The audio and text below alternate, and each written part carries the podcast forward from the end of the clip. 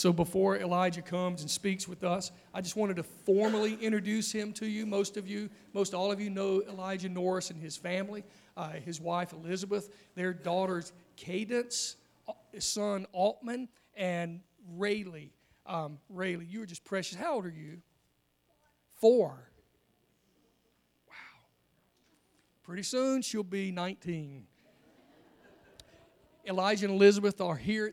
They're part of us, y'all. They're members at Southside Baptist Church. And now you know this church supports them. Not the only church that supports them, but we support them so that they can take the gifts and the calling God has given them and go into the darkness in a place that you and I are not physically going, but we are going with them by helping to send them. So, brother, thank you for being here. I want you to come and you preach to your heart's content, okay? Amen. All right. All right. Thank you, buddy. Good morning. Good morning. How's everybody doing? Good, good. And I apologize if I share things this morning that I've already shared with you. I know we shared for about 10 minutes when we first got back that first Sunday. And then I spoke at the men's ministry as well, so you may hear a couple things twice. But one of the things that we do at our church in Ecuador that I really love is our field team leader who's leading that church and pastoring that church. And we're praying for a local national to come up and take the lead of that church and pastor that church. But one of the things he does when he starts every morning is he says, ¿Cómo estamos?, which means, how are we? And everybody says, bendecidos, which means blessed. And they say it at the top of their lungs. We're blessed because no matter how we woke up this morning or what's going on in our lives, just as we sang about, we have the gospel of Jesus Christ. We have breath in our lungs. We have hope for a future of eternity. And we're blessed because of those things, right? So, how are we? Blessed. Amen. Amen. All right. I'm going to do something a little different than I've been doing in some of the other churches this morning.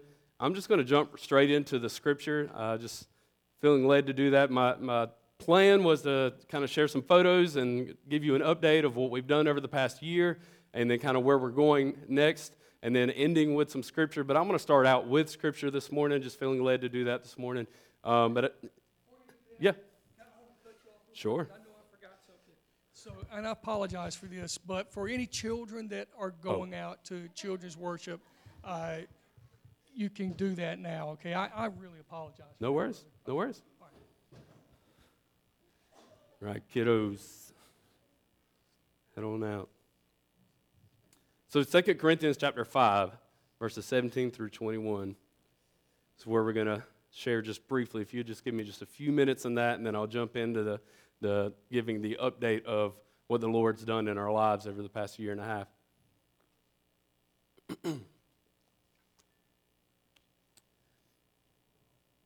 So I'm going to reread here, 5:17 through 21. It says, therefore, and we know that therefore points back to everything we just read with Joel, right? If anyone is in Christ, he is a new creation. The old has passed away. Behold, the new has come. All this is from God, who through Christ reconciled us to himself and gave us the ministry of reconciliation. That is, in Christ, God was reconciling the world to himself, not counting their trespasses against them, and entrusting to us the message of reconciliation. Therefore, we are ambassadors for Christ, God making his appeal through us. We implore you on behalf of Christ, be reconciled to God. For our sake, he made him to be sin, who knew no sin, so that in him we might become the righteousness of God. Go to the Lord and pray with me this morning. Father, we just thank you for your word. Lord, I'm just so grateful that I don't have to sit around wondering, waiting for a word from you, Lord. I can just open the Bible up, and it's there already for me. And all I have to do is read it. And I can learn more about you. I can learn more about me. I can learn more about Christ, Lord, the gospel message. And God, there's so many people today who can't do that for different reasons. But Lord, I'm so grateful that I can. Lord, I'm humbled that you would choose us, Lord, to be your messengers of this gospel message, to take this good news to the world, to the nations, to our neighbors down the street, to everyone, Lord. Lord, help us to feel the gravity of that. Help us to feel the weight of that. Help us to feel the responsibility of that and the privilege of that, Lord.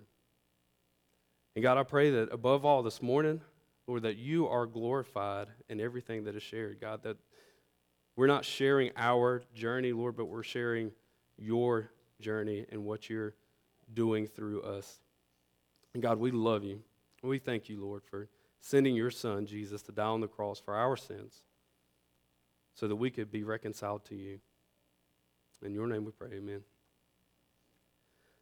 So as Joel mentioned this morning, we could spend a ton of time in this passage. And you really could preach a whole series off of this and dive really deep into this. There's so much meat in there. But again, I'm just going to briefly kind of cover and hit some of the highlights of this, verses 17 through 21. And so Paul is writing to the church in Corinth here, and he says, if anyone is in Christ, he is a new creation. So first off, what does it mean to be in Christ? What does that mean? Well, put simply, that means that we have submitted ourselves to Christ. We have acknowledged that we are sinners and that we need the redemption that is found only through Christ, that we have turned from our sin, we have repented from it, meaning we didn't just stop it, but we turned from it, and we're following Christ by putting our faith in him and the work that he did on the cross for us. That means that we are in Christ. And Paul says we are a new creation if we are found in Christ. And many of us today, that may be what we need, is to be made new. To be made new. To be born again, as the Bible puts it. Why do we need to be born again? Because we need to be born again into righteousness.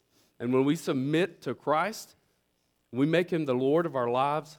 We are born again into righteousness so that when God looks at me now as one of his children, he doesn't see the sin and the past sins in my life. He's now looking at the blood of Jesus that covers all of that, and he sees the righteousness of Christ that the Bible says is imputed to me, that covers me.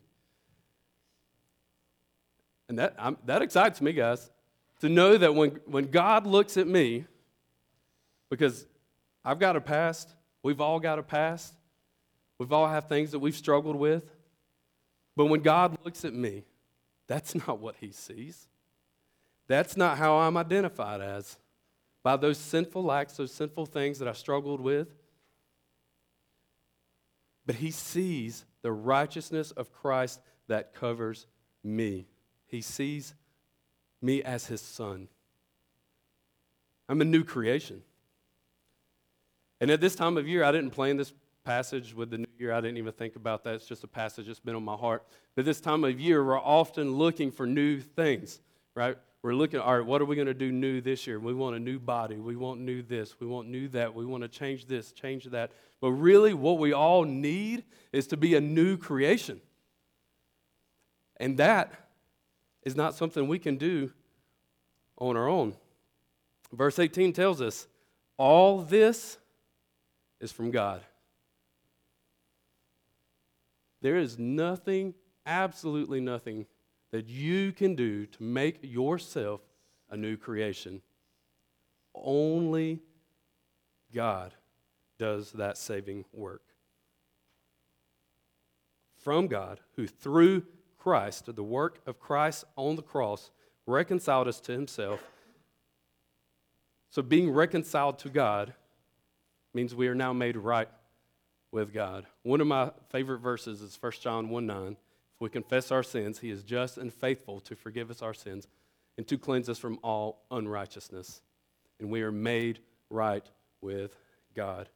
The Bible says that Jesus Christ on the cross was our propitiation. And I know that Zach studied that word with us here in the church. And what that propitiation means is that not only did Jesus pay for our sins on the cross. Not only did he just pay for it, he covered that debt for us, but it satisfied God's wrath against us. And many people grew up with this just wrathful view of God, and God he is wrathful towards sin. He is. But Jesus being the propitiation means that he satisfied that wrath of God against the sin in our lives. So now I can humbly come to God and view him as my Father, as not a wrathful God looking to just judge me, but as my loving Father who loves me because I've put my faith in the work that his Son did. Y'all hearing me this morning? All right. All right. It's from God who through Christ reconciled us to himself.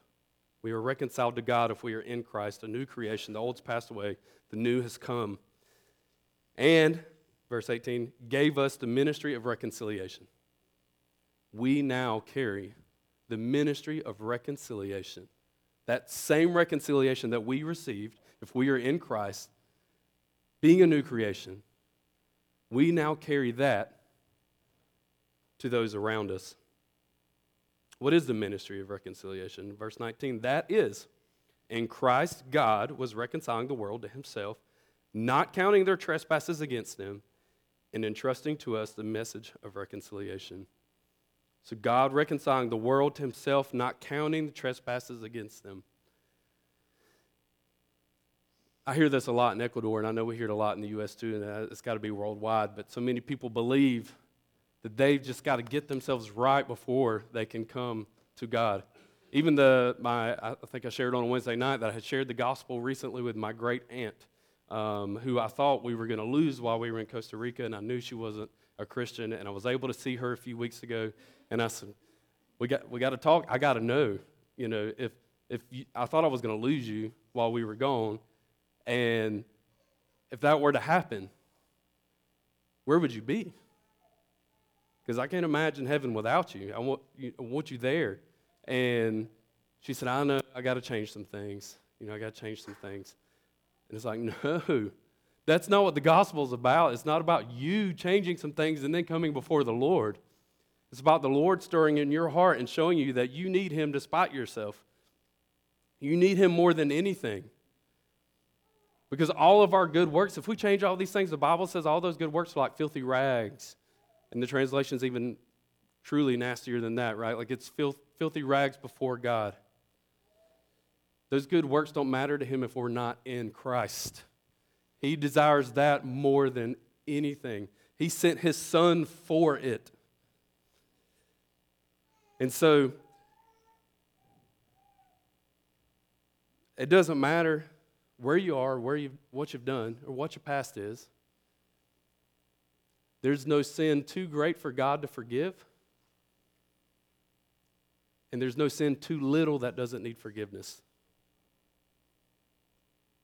All sin needs and can be forgiven by God if confessed and repented. And we can be made new again. Amen? Amen.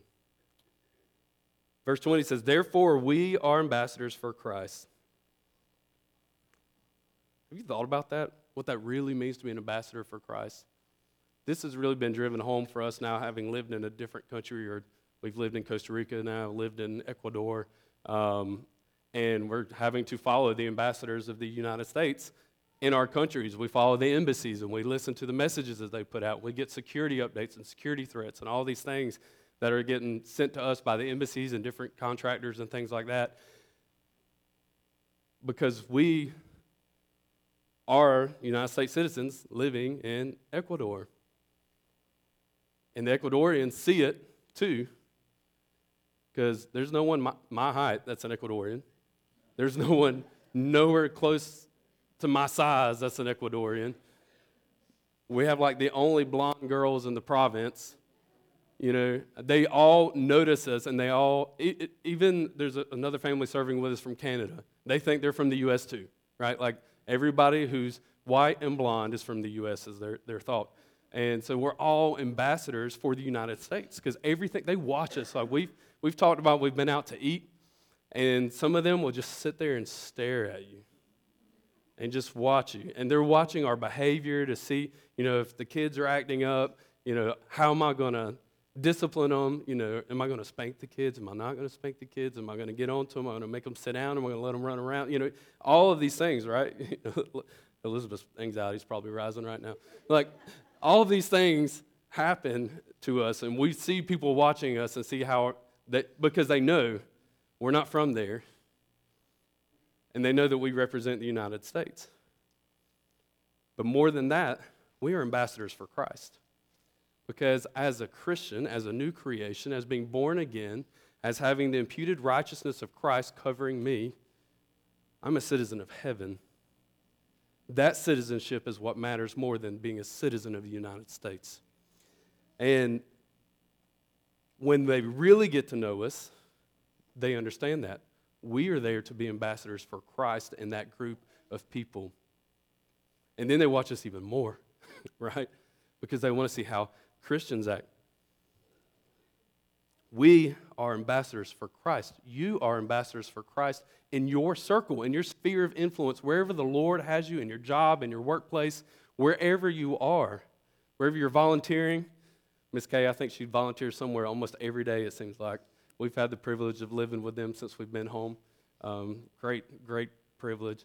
And but wherever we're at, we are ambassadors for Christ. People are watching you and watching your behavior to see if that's something they want to be a part of, right?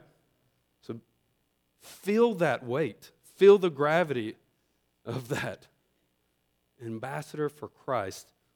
And as ambassador, God, verse 20, making his appeal through us. Listen, God doesn't need us to share his gospel message, but he chooses to use us. What a privilege that is, to be chosen by God to take his message to the world, to our neighbors across the street, our neighbors right beside us, down the street, across town, Abbeville, right here in Southside's community, South Carolina, the United States, North America, South America, the entire world. We are to take this message. God is making his appeal through us as Christians to the world. And Paul says, we implore you on behalf of Christ, be reconciled to God. Be reconciled to God. If you don't know Christ as your Lord and Savior this morning, you can be reconciled to God. You do not have to live in fear of God. You do not have to live in fear of death. Because when we're in Christ, we know that if we die, I'm going home to be with my Lord and Savior. I'm going to where my citizenship is. Amen? I hear Jeff, our field team leader, say sometimes, I'm not scared of death. I might be scared of the process of dying, but I'm not scared of death. What did Paul say? To live is Christ, to die is gain. Amen? In verse 21, for our sake he made him to be sin. On that cross, Jesus Christ became our sin. He took it all, though just the weightiness of that sin of every person, past, present, future, it was enough. He said it was finished. He became sin who knew no sin, so that in him we might become the righteousness of God. There is nothing we can do to add to the work of the cross to be in Christ. Nothing we can do to add to that. That's a huge part of the Catholic faith. And that's what we face a lot in Ecuador, is when people, they can go out and do what they want to during the week because they can just go to confession booth at the church. They can confess it all to the priest. He can tell them what they need to do to atone for those things. They can do those things. It might just be praying some Hail Marys or whatever the priest tells them they need to do, and then they're okay. And then they can do their sinful behaviors again the next week because they know they're just going to go back to confession. And then they're covered again because the priest told them they were. But that's not what the Bible says. The Bible says only in Christ, through faith by grace, are we saved. And we are not adding anything to the work of Jesus Christ on the cross. He said, it is finished. To add stuff is to say that the cross was not sufficient. And there is no hope in that. No hope in them. There's no hope in me. There's no hope in me if it's up to me to save myself. No hope in that. But I am so thankful that the Lord chose to stir my heart, to change that heart of stone into a heart of flesh so that I could see my need for him, my need to repent, my need to change my ways that can only be done after submitting to him and him giving me a new heart, making me a new creation, giving me new desires, making me desire his word other than things of the world. I'm so thankful that the Lord has done that in my life. And he's not done that in your life. He can do that. And this is the message that we're taking to Ecuador. And so, Matt, I'll jump into those pictures. This has kind of been our journey. And just to remind you, we started our support raising journey in March of 2022, went to our agency and said, hey, many of you have heard this, I know, but there's a lot of new faces in here. But we went to our agency and said, hey, we want to be in Costa Rica in August. And our agency said, wow, that's fast. You know, we're not going to limit the power of the Lord and what the Lord can do. But you're talking about raising support in 5 months, and it usually takes a year and a half to 2 years to make this happen. Well, by God's grace, your support, your prayers, the prayers of many other churches and supporters, it happened. We raised every bit of our support, or I should say the Lord raised every bit of our support in about 4 months' time. And we were in Costa Rica in August of 2022. And so we had to go to Costa Rica to learn the language. And I'm so grateful that y'all get to be a part of this journey because it's so encouraging to us. But also everybody gets to learn, us included, what it really takes to get missionaries on the field. Like the nitty-gritty work of the training and the learning, the emotional ups and downs and everything that it takes to get missionaries on the field. But in this picture here, this was our first day of our first trimester in Costa Rica, Elizabeth and I. So there were 3 trimesters that we had to do for school, and this was our first day. You could see that we're smiling and excited and happy and kind of naive to what's coming. And so we're just ready to go at this point. We've maybe been living there for a week or two when this started. And then we go to the next photo here. And this is the kids' school. So I hope you can see that well. Can y'all see that good enough? Is that good? So this was the kids' school. And we were in the same campus, which was such a blessing. But they went to a bilingual Costa Rican private Christian school. They were taught the Bob Jones curriculum there at that school, and they had half their subjects taught by a teacher in English and half their subjects taught by a teacher in Spanish. And so you can imagine how difficult that was for us, especially in the beginning. Elizabeth and I are trying to learn the language. We're living in a place where we don't know the language. We don't know where to buy groceries. We don't know how to do all of this stuff. We don't have a car. So you're trying to figure out the Uber system to get around and where do you get everything. So it was a little bit of a challenge. And then our kids would come home from school and say, hey, we have math homework. And we would have homework ourselves. And our kids would come home and say, our math homework is all in Spanish. We don't know how to do it. And so then we would have to sit down with Google Translate and try to figure out how to translate their pages for them and then leave them to their homework. So it was just huge. Huge challenge. We were exhausted at the end of every day. I was just completely exhausted. But by the end, they were doing all of their stuff on their own in Spanish. And, you know, the Lord just really used that year to grow us. The next photo we have here, one of the things, if y'all remember, we prayed for was to find a church that we could be a part of and serve in while we were there and worship with. It was really difficult in the beginning because we didn't have the language, and we're visiting churches, so you're trying to figure out, okay, did I think he said what he said? Because if that's what he said, that was heresy. That's not a church I want to be a part of. Or did I hear that right? You know, it was really difficult to just find a good, solid biblical church, and we asked for y'all to pray for that, and y'all did pray for that, and many other people prayed for that, and we found this church right across from our school, walking distance from our house. It's a Baptist church. It's supported by many Southern Baptist churches, and they have a crisis pregnancy center inside of their place, and it just happened to be a place that had an ultrasound machine, was looking for somebody to helped them with their ultrasound, and Elizabeth is an ultrasound tech. So it was just a God-sent church. So we got plugged into there, and this is a picture of Elizabeth helping make tamales. So tamales is a traditional Christmas food in Costa Rica, and it's just a big like social event. It takes hours to make these things. They cook the food down and all of this stuff, take these banana leaves and roll them up, and it's just a huge, huge process. But Elizabeth is standing there learning how to make these tamales, and they're very, very specific. These elderly Costa Rican ladies were very specific about how we made these tamales. They would come by and say, no, you only put 3 peas in the tamale. You don't put, because we just like scoop some in there, scoop some in there. You can work down the production line, you know. No, 3 peas per tamale. But the carrot has to go on first. And then the peas could go, you know, it was just super, super specific.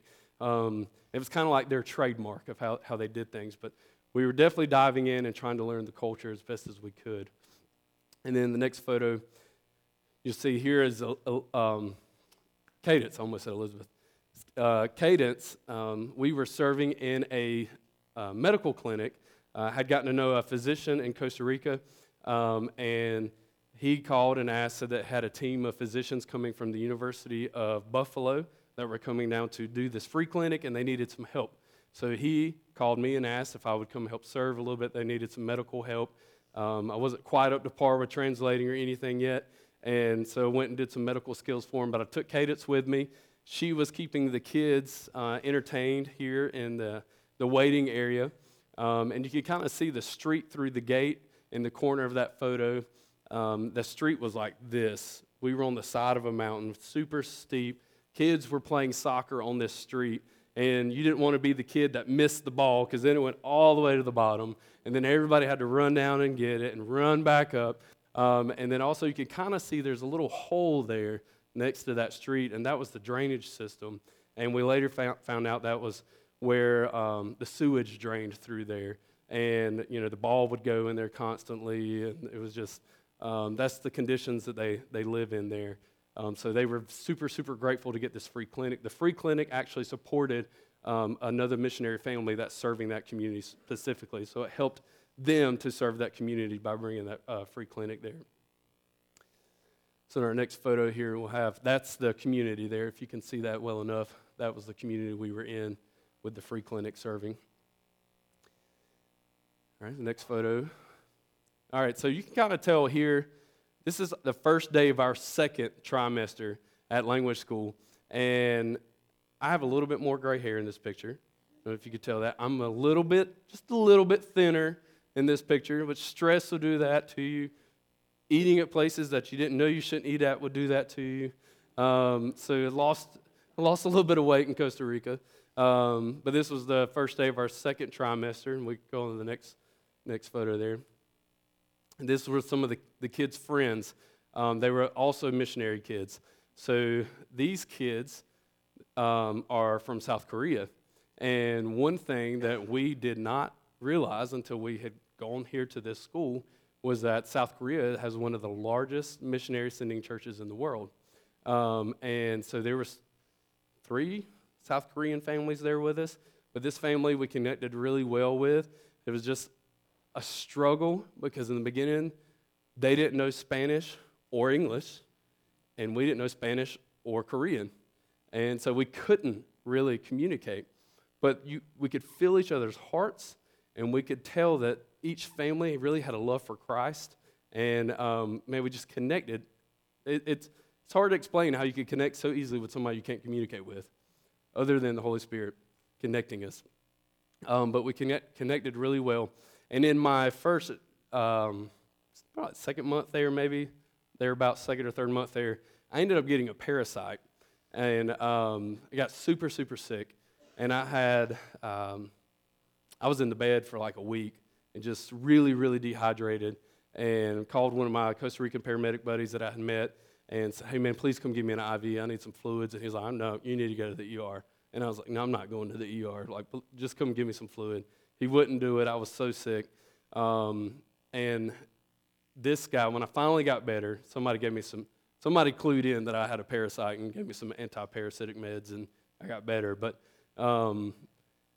when I went back to school, the father of these kids came up to me, and again, he didn't know any English, and we were just starting to scratch the surface on Spanish, right, like learn the alphabet and some emotions kind of thing. And he came up to me, and he said in English, "I prayed for you." He took the time to learn how to say "I prayed for you" in English to let me know, to encourage me as a brother in Christ, and let me know that he was praying for me while I was gone. And that just broke my heart and meant the world to me, and just, man, I almost started crying and gave him a big hug, you know, just awesome, awesome. But it just goes to show the intentionality, that if we are intentional in encouraging one another, and how far that can go.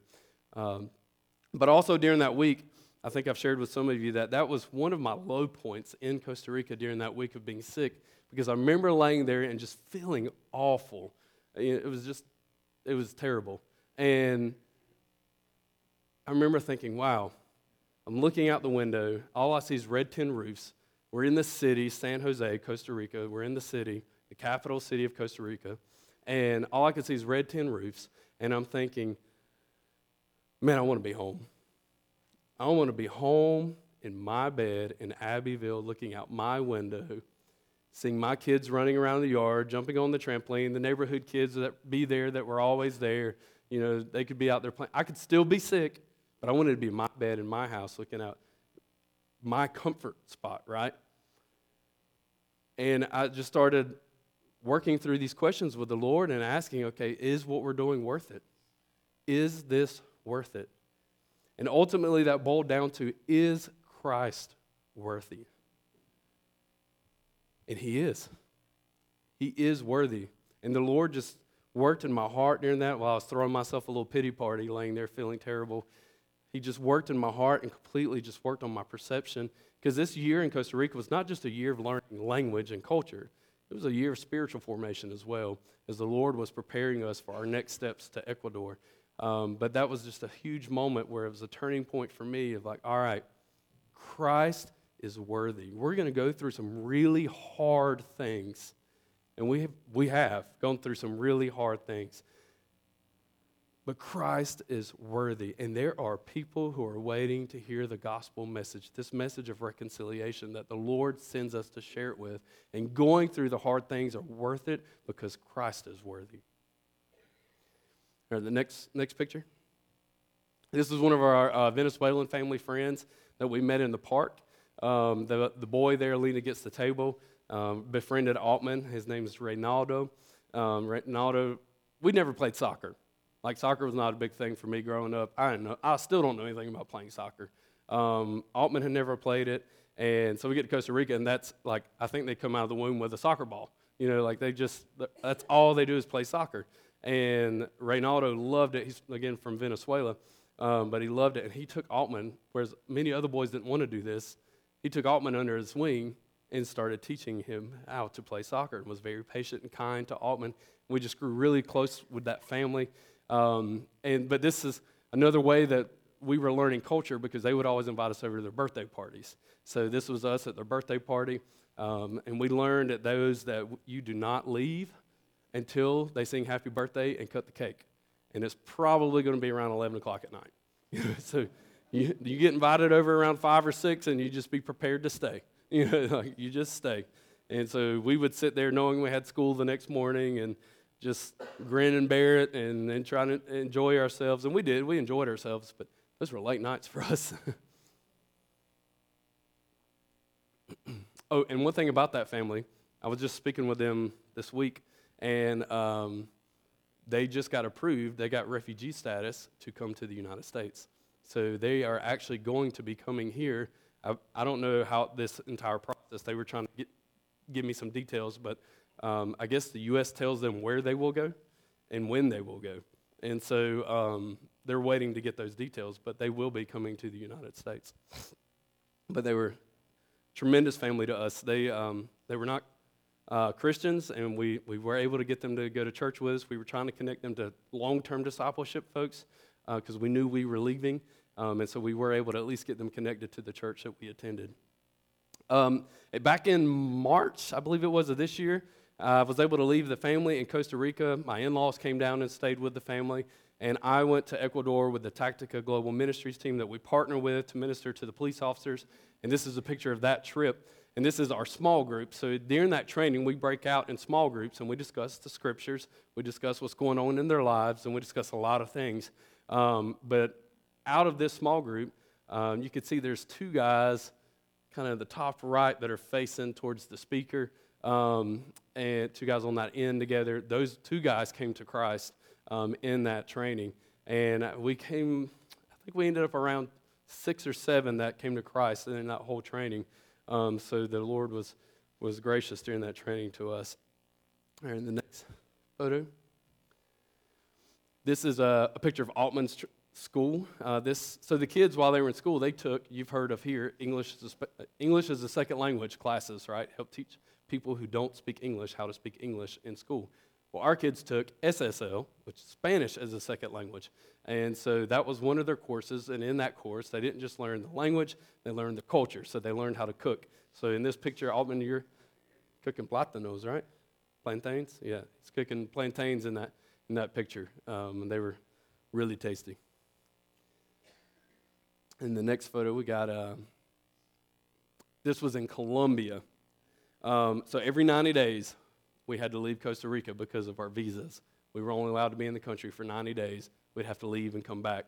Well, one of those 90-day trips, we flew to Colombia, to Bogota, and then from there we were picked up and driven out to a seminary that our agency, ABWE, has in Bogota, and we stayed at that seminary for like 3 or 4 days, and we got to go worship with this church in one of the cities there, one of the outlying cities, and the girl on the keyboard, and I don't think her husband's in the picture, but they have been helping this church, and her husband's been developing leaders. And one of the, I can't remember which guy, but one of those guys up there was just ordained as the pastor of that church. So now they have national leadership of that church, and they're going to be moving to help another church to grow as well. But that was one experience that we got in Colombia. And the next photo shows you a little bit of what that city looked like. This was a view from out the window of that church. We were just a little second floor room in that church. And then next photo. This is my mom. She came to visit once, and we got to celebrate her birthday while we were there. But I include this in there just to say that, just like the Brooks did, not every trip to us has to be like intense week of ministry or short-term missions trip. Just coming to encourage the missionaries that you support is a missions trip too. And it was always great when we had visitors. Elizabeth's parents came 2 or 3 times. My mom came once, and the Brooks family came. And I was I think I was sharing this with Matt Traynor this morning, but when the Brooks came, we had a lot of other missionaries' families that were at the school with us that said, wow, they came to see y'all. You're like, yeah, they did. Because some of the other missionary families had supporters come through that were vacationing in Costa Rica and would make a stop and have dinner with them or something. And then they would go on to their resort. But the Brooks family came and stayed with us and fellowshiped with us and was there to visit us. And so the other missionary family was like, wow, how blessed you are that people came to Costa Rica for you. You know, and so we were really greatly blessed by that. And so that's why I include that in there, just to say that's a part of missionary care, and we appreciate you guys because y'all sent letters with them. You sent so much stuff with them, and we just sat around and read them and cried, and we thank y'all so much for that support. In the next picture, we have our last first day of Spanish classes, so starting the third trimester. So you can see here I have even more gray hair and have lost a little bit more weight. And Elizabeth's excited to finish the year, the trimester, to get started so we can finish, and my brain is just blown. Learning a new language is not easy. We would walk out of class with our minds just blown every day.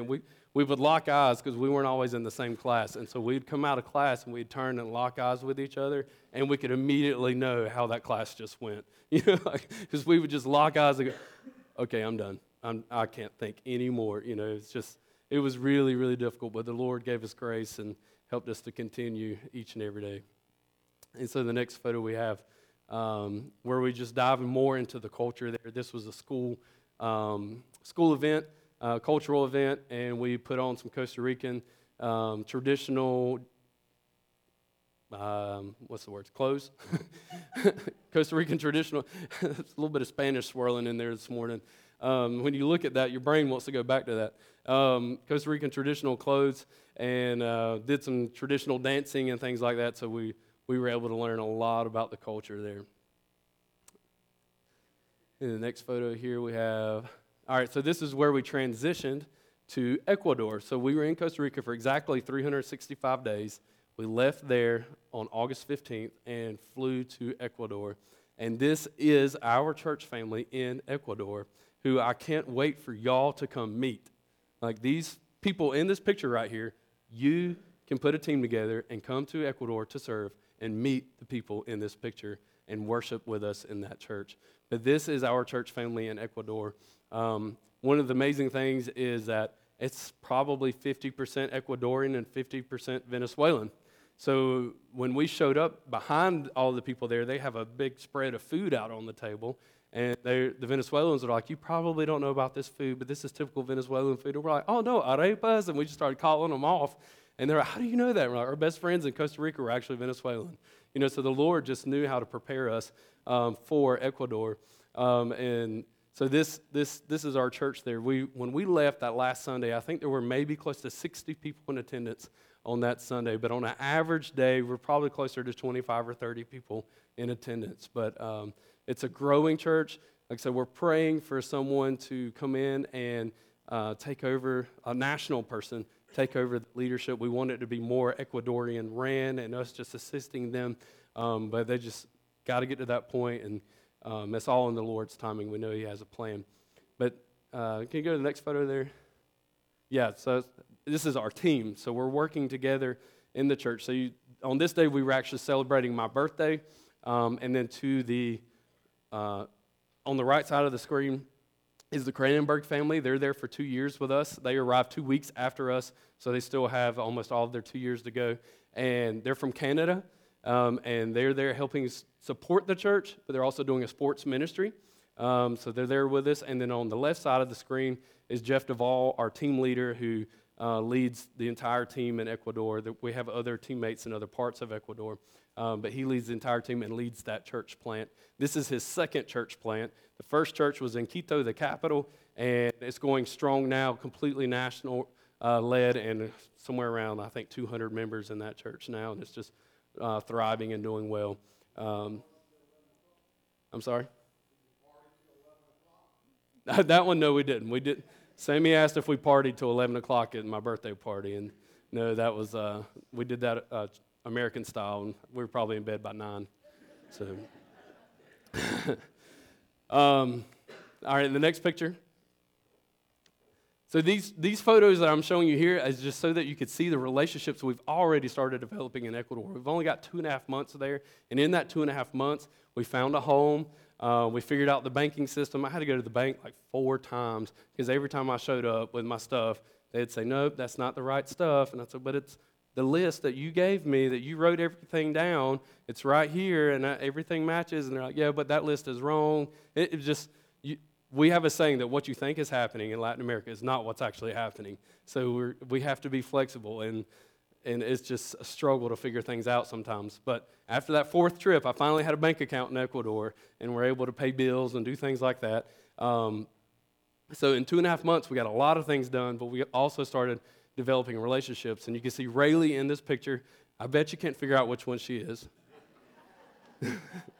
Right? So you can see Rayleigh in this picture. This is actually in our neighborhood, so these little girls are all in our neighborhood, and what we have figured it out is that during the day when these girls are running around, we've seen women chasing them around, and we thought that was their parents, but come to find out they're all babysitters, and maybe the parents are working, but we've already started thinking through, well, what can we do ministry with these little kids that Rayleigh is wanting to bring to our house? And if you guys have seen... Miss Jana Davis has that trailer that she takes around with books. I'm not sure exactly where all she takes and what she does with it, but we saw her with that trailer one day, and one of the kids ran in and ran back out with a book of daily devotionals in Spanish for kids. And Miss Janice said, take it with you. And so we're going to take it back to Ecuador and pray over starting some kind of kid devotional with these kids in our home in Ecuador. But yeah, Rayleigh loves playing with these little girls. And this is Altman, and you know, you guys did such a tremendous job of, when we got ready to leave, of realizing that we were going as a family unit to serve in Ecuador, that it was not just me and Elizabeth going to be missionaries and dragging our kids with us. The kids may have felt that at some time. But that you were sending all of us, for all of us to be missionaries. And you equipped the kids with things to use to be able to share the gospel. But one of the things that Altman used in this picture was his bicycle. This little boy in our neighborhood said he did not know how to ride a bike. So Altman said, hey, I'll teach you. So he gets his bike, and he's showing this little boy how to ride a bike. And Altman comes back all excited, and he said, Daddy, I asked him if he knew who Jesus was. You know, and so the saying that we have is that they're not missionary kids. They're kids who are missionaries. And so we involve them as much as we can and encourage them as much as we can to be active for the gospel in Ecuador. And that can be true for all children, no matter where you're located. It could be on mission for the gospel. And the next photo. So this is one of the Venezuelan families in our church in Ecuador. They were teaching us how to make arepas, which is like a sack of, what's the flour? Corn, yes. Thank you. Corn flour. I couldn't remember if it was yuca or corn. But corn flour, and they showed us how to make the dough, make the balls, and then how to cook it. And then they fill it with goodies like meats and cheeses and beans and rice and whatever you want to put in there. And you just, it's a good, you know, just hand meal, I guess you would say, food, hand food or something. I don't know, what do you call that? Hand food. Hot Pocket, there you go. But yeah, it's great time spending time with them, learning more about the culture. And next photo.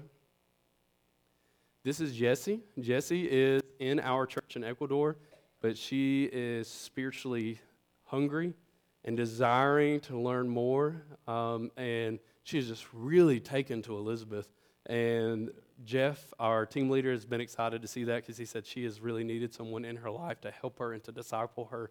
And they've been trying but no one's been able to really connect with her that well.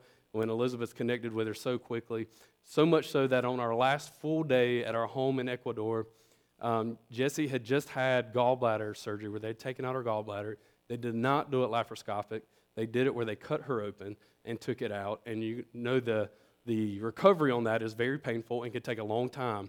And but Jessie wanted to be sure that she saw Elizabeth before we left, and so she hopped on 2 different buses and walked to be able to get to our house and sat there for 4 hours with Elizabeth before we left. So I was running around trying to get the house together and all these things, the stuff that I knew Elizabeth would have been doing if we wouldn't have had a guest.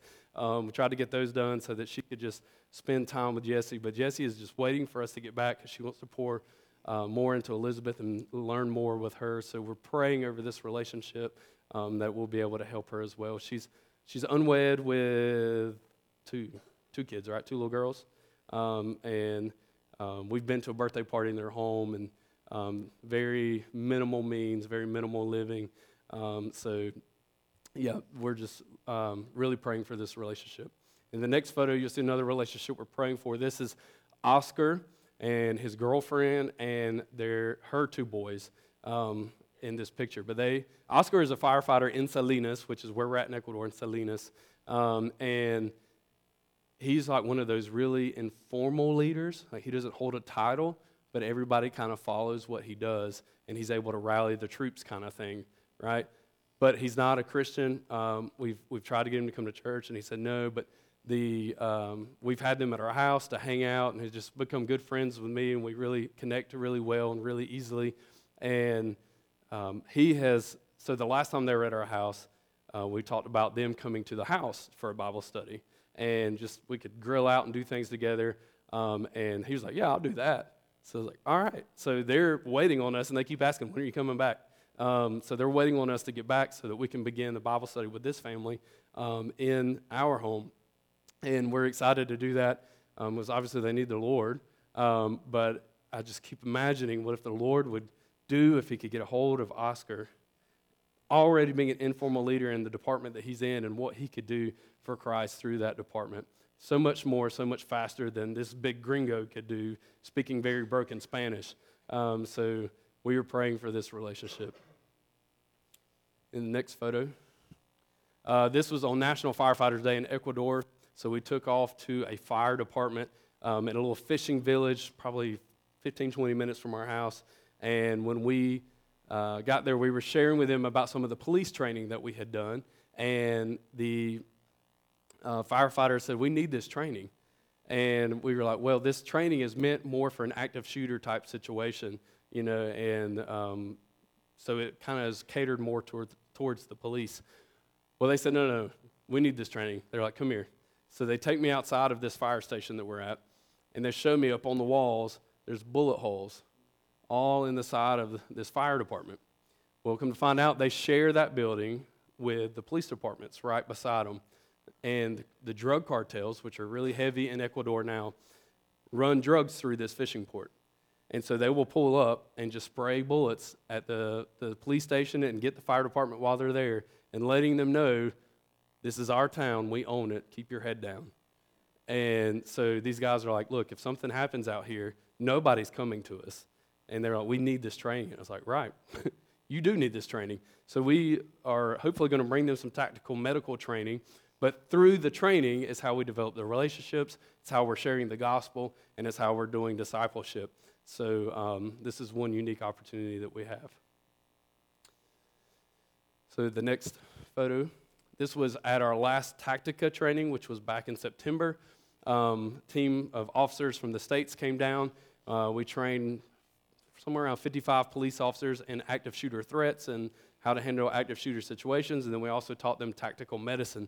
So our family served all together. The kids jumped on their homeschool work early in the morning, got it done, and then would come out and be a part of the training with us and as much as they could. Altman was being loaded into a helicopter on a stretcher, and wherever we could plug them in, you know, they'd say, "Well, we need a victim for this." I said, "Go get my son." And they would like, "Yes," and they would take off and go get him. He loved it. One day I said, "Go get my wife," and then they took off and snagged her, you know. So we try to be a part of it as a family as much as we can. In the next photo you'll see, this was that same training. The guy in the middle, his name is Franklin. Franklin was in my small group during this last training. And I could just tell in one of the small group meetings that the Lord was working in his heart. You could tell that something was on his mind. He needed somebody to talk to. And I said, "Franklin, you want to go out and talk alone?" And he said, "Yeah, I do." So we went out and we talked. And I just asked him, without asking any leading questions, I just asked him, "Franklin, what's on your heart? Tell me what's going on, man." You know, and so he just started opening up. And he's like, "Man, I know I need Jesus. I know I'm a sinner. And I know I need Jesus." And he just kept telling me things and telling me things. And I said, "Okay, so what do you want to do?" Because he had heard the gospel. We'd been sharing it. And he said, "I want to accept Christ, and I want to follow him." And I said, "All right, how are you going to do that?" And he said, "I guess I'm just going to pray." And I was like, "That's it, brother. That's all you got to do." And so I didn't lead him in the prayer. He just prayed his own prayer. We tell him, like, there's no magical words, right? You just talk to God. You just tell him what's on your heart. You tell him that you are a sinner, that you know that you're repenting from it, and that you're accepting the work of Christ on the cross, and you're going to follow him. And so he did that all in his own words and just prayed this most heartfelt sinner's prayer that I've heard in a long time, and then you could just watch the weight just fall right off. It just fell right off. And then he got all excited, and that's his son on his shoulders, and he said, "I got to go home and get my son, and I'm going to bring him back because he needs to hear what you're telling us." And so he ran and got his son and came back. And this was just one of our, the rest are all instructors, but this is one of our, and Altman, and this is one of our group photos with Franklin, but just great, great testimony. In that training, we had about 8 police officers come to Christ So it was a great training. So next slide. So what is our future outlook? So our most immediate need is our visas. A week from tomorrow, we'll be in Atlanta at our visa appointment at the Ecuadorian consulate, trying to get our visas to go back to Ecuador. So please, please, please pray for that. There was a ton of paperwork, ton of stuff that went into that. Just a lot of work. Mr. Sammy helped me out with a lot of that, rode with me to Greenville, did some notary stuff for me and things like that. Just a lot of work. So we're praying that we walk in with all these papers, that it's all right, and it's not like it was in Ecuador with my banking, and they said, no, you got to come back 4 more times. We're praying we can walk in and walk out with visas, but we know the Lord's timing is perfect. So please pray with us in that. But when we do get back to Ecuador, our plan, as soon as we get those visas, we're trying to go back as quick as possible. We're ready to go back. All these relationships we just shared with you, we're ready to dive right back into those relationships and get going with the ministry. But when we get there, we got to buy a car. We don't have a car yet, so we're looking for a car. We're going to be looking for some storage opportunities. There's a fire department in Greenville, Bowling Springs Fire Department up on Pelham Road in Greenville. They have started a nonprofit where they ship things overseas, used fire gear and things like that, as humanitarian aid to other countries. And they do it through the Air Force, and it doesn't cost a dime to anybody. And so they have crates and crates of used fire gear, and that chief told me, you can have all this. And he said, I'll ship it all to you. And he was going to work out all the logistics through the Air Force and get it all to us. And that would help us, right, in Ecuador to be able to develop relationships with the local firefighters that we're trying to reach. And we hope to bring some teams down and things like that to help train them in those things as well. But I have nowhere to put any of that right now. But I was like, hey, send what you want to send, and we'll just start praying, and we'll figure it out if we can get it there. So also, we're going to be beginning Bible studies with the people that we just shared with you, doing discipleship with them. The Giesbrecht family is a family in Canada that the Lord just connected all of us. And he is a flight paramedic from Canada. And for those of you who don't know me, that was my job before going to Ecuador as a flight paramedic. And he's a flight paramedic in Canada. His wife's an ER nurse. And they are looking at potentially coming in and serving with us full time. And so they're coming the first week of February to do what we call a survey trip, where they look at what we're doing and see if that's something they want to be a part of. We want to mobilize teams to come serve. So that is y'all. We would love to see a team from Southside come down and serve and worship with us where we're at and see the ministry. We know that we're at the very infancy level of starting the ministry, but even still, we guys are ready. Come on, and we will put you to work doing something. We're going to mobilize teams of first responders. I already have one city of Greenville firefighter who's trying to put together a team. He wants to come down, and a solid guy, has a degree in ministry, has served in ministry, and wants to bring a team of firefighters to serve there, and we'll be hopefully doing more of that. We're networking with other missionaries. Just this week, I've been communicating with an IMB missionary that's on the northern coast from us, probably, I'm not sure, maybe 3 or 4 hours from us. But they actually reached out to us and wanted to network. We were sharing what our ministries were, and they said they loved our ministry model, and they have found that teaching job skills and things that are relatable to people have been one of the best ways to minister where we're at. So they want to partner with us and work more closely together as best as we can. And it also helps us because those police ministries that you saw that we do, some of these guys who come to Christ or have more questions don't live near us, but they might live near that other missionary family. And so we can connect them so that they can receive more discipleship through that. We're going to continue to partner with Tactica Global. We're going to continue growing in our language. We're waiting to see when we get back just how much we've lost being here these couple months. We had grown really well living in Latin America for almost a year and a half, but it does not take long to lose it. So we've been trying to Duolingo, and almost anywhere we go, we see somebody that looks like they might speak Spanish. We're like, hola, hola, hola. We're like chasing them down. Do you speak Spanish? We want to talk in Spanish. So we're trying to keep our skills together. But yeah, it's we got to grow in language. And one of our neighbors that we met right before leaving in our neighborhood used to live in Arizona and Utah, and taught Spanish in universities for over 20 years and wanted to become friends with us because he obviously saw that we were Americans. And he's Nicaraguan, but his wife is Ecuadorian, and they live there now. And he said, yeah. I said, dude, can we pay you to, like, tutor us a little bit? And he said, just pray for me, and that'll be enough. And I said, all right, so we're going to build that relationship so he can help us to continue to grow in our Spanish. We do ask for prayers that he is Mormon, and when we tell people in Ecuador, when they ask what we're doing, we'll say, we're missionaries, and they'll go, oh, you're Mormon. That's the first thought every time, because the Mormons are everywhere. I'm telling you, they are everywhere. The big cities, the small cities, you go out into the country, they've got a church there. They are everywhere. And so they automatically, when they hear missionary, they think Mormon. So this guy, I can almost bet you, he's looking at me like I'm looking at him, like, hey, maybe we can share Christ with him. And he's probably thinking, I'm going to share Mormonism with him. But we look forward to the friendship, and I do pray that the Lord would stir in his heart, because he's not going to convince me otherwise, because this is where the power is, right? The power's in the Word. And I trust that if we engage in those conversations and we stick to what the Word says, the power is in this, and it will not return void, and the Lord will work in his heart as well. But, sorry, I know I went a little late. This has been a really difficult year and a half for us, but man, the Lord has just blessed it tremendously. And we've only been able to do it by the support and prayers of y'all and the many other churches and supporters. But obviously, Southside has a special place in our heart, this being our church home where we've been sent out of.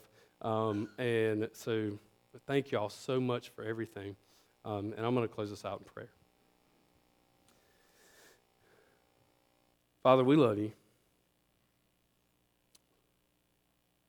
Lord, I love you more than I can even explain. But, Lord, you know my heart. You know how much I love you. And, Lord, I pray that we love other people the way that you would have us love other people. Help us to see them the way that you would have us to see them. Lord, break our hearts for what breaks yours. God, I pray that when I look at other people, no matter what their race is or their language or background, nationality, Lord, that I would just see them as a brother or sister in Christ, or a potential brother or sister in Christ. And Lord, may my heart be moved to share the greatest news in the world with them. Lord, I pray for Southside Baptist Church, Lord. I pray for them as they are getting ready to start their pastoral search. Lord, I pray that the hearts of the church members here are geared towards giving you the greatest glory.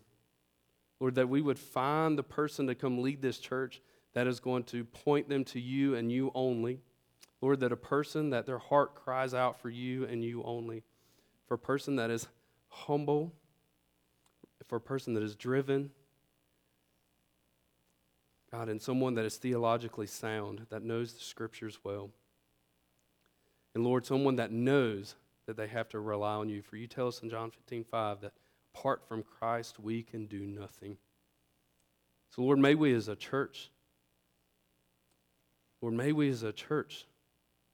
keep that in mind, that apart from you, we can do nothing. We can't even begin the pastoral search, Lord, without coming to you first.